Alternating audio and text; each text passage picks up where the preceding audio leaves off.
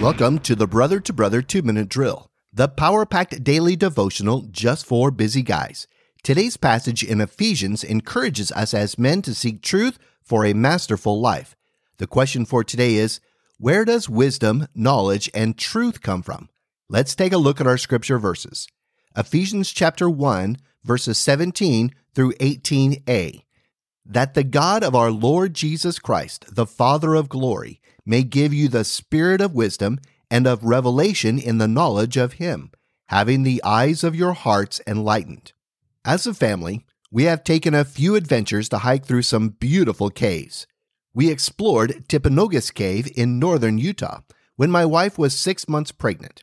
I had our one year old son on my shoulders as we hiked up the mountain to the cave entrance.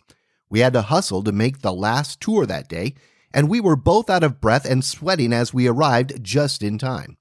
My poor wife overexerted herself and joked that she was going to have our second child in a cave. At least I think she was joking.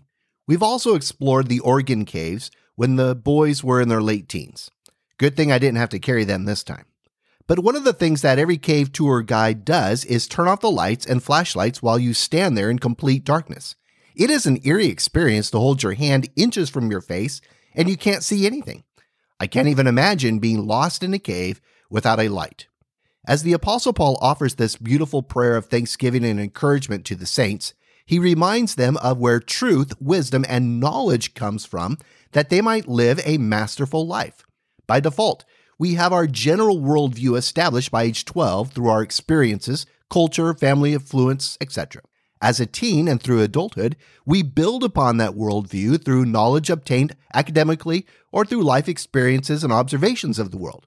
For each and every one of us, this worldview is flawed and often void of the truth of God. We are lost in a dark cave. We cannot see what is real, what is truth, and what we should believe.